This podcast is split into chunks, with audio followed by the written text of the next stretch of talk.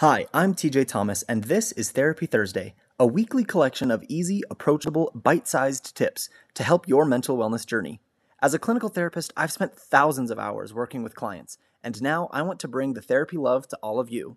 Let's go.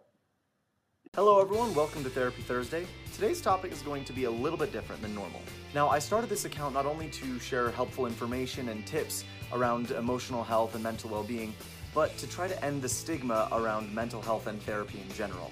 And sadly, one thing that we know that's true about almost all stigmas is that they come from misinformation or misunderstandings. So, to that end, every once in a while, I'll use Therapy Thursday to share information about the science behind diagnosing and how the information may be different than the stereotypes that you've been believing. So, with that in mind, anytime a mental health professional is giving a diagnosis of any kind, it's coming from what we call the DSM 5 the Diagnostic and Statistical Manual of Mental Disorders.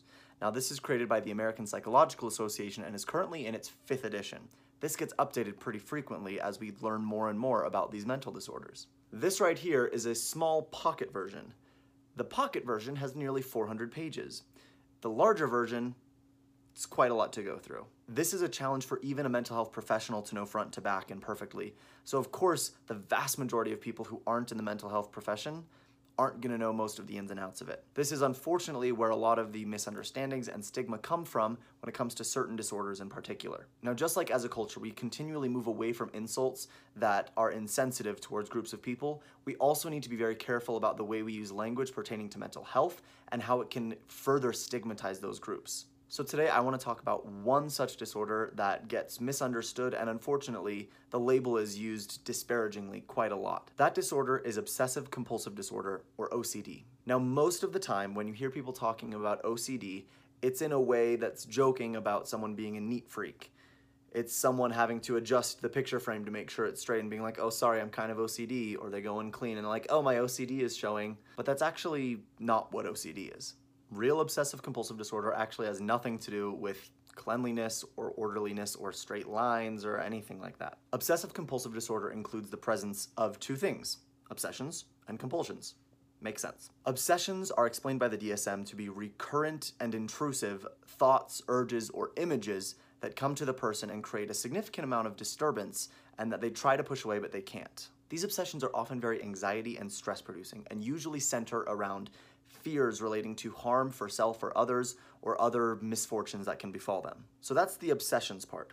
Now for the compulsions. Compulsions are considered to be acts that the individual feels driven or compelled to do to try to prevent the obsession. But importantly, the compulsions are not directly related to actually preventing that obsession. For example, if a person has obsessive intrusive thoughts of an intruder coming into their home, and their compulsion for dealing with that is going around and making sure all of the doors are locked and the security alarm is checked. That's pretty directly related to that obsession. But if a person has to go around the house and check all the locks and the alarm four different times before they feel safe enough to go to bed, that is a compulsion because it's not connected in a realistic way to the fear or the obsession. But the compulsions can also be completely unrelated to the obsession. For example, needing to flip a light switch on and off odd number of times before they go to bed or else they won't wake up in the morning. So it's when the compulsion is completely out of line or unconnected in a realistic way to the obsession, that is when we consider those obsessions and compulsions to be in line for an OCD diagnosis. In addition, these obsessions and compulsions need to be either time consuming on the person or very taxing on their daily life and cause distress in their daily areas of functioning. Now, of course, this is a very brief overview of obsessive compulsive disorder.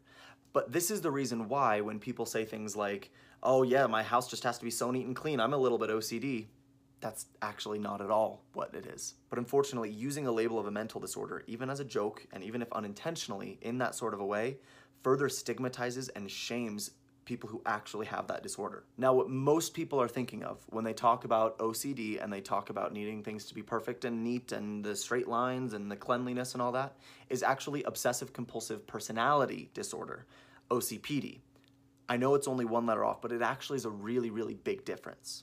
We won't go all the way into what OCPD is, but just suffice it to say that it is a heavy preoccupation with rules, order, structure, and cleanliness at its most basic. So that's today's explanation of one of, unfortunately, many poorly understood mental health concerns. My invitation to you is remove talking about OCD to talk about need for cleanliness or these sorts of other types of things from your vocabulary. First, because it's not accurate. And second, because even if it was accurate, it's adding to the stigma around a mental health disorder which isn't cool. Thank you for watching today. I hope that you enjoyed this episode and the educational material. I hope in the future to do more episodes like this to give information and education on misunderstood diagnoses. If there's one that you'd like to particularly see covered, please message me and I'll do my best to be able to present the information about it. And of course, as always, if you have any other questions, comments, or topics you'd like to see covered, let me know. Thanks again for watching, and I'll see you next week.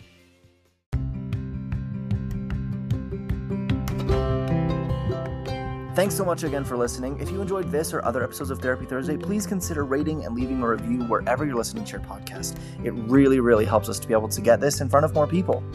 Of course, remember that this is a podcast, not therapy, and it should not replace any treatment by a licensed mental health care professional. And I invite you to follow me along on my Instagram at TJ Counseling for more mental health tips.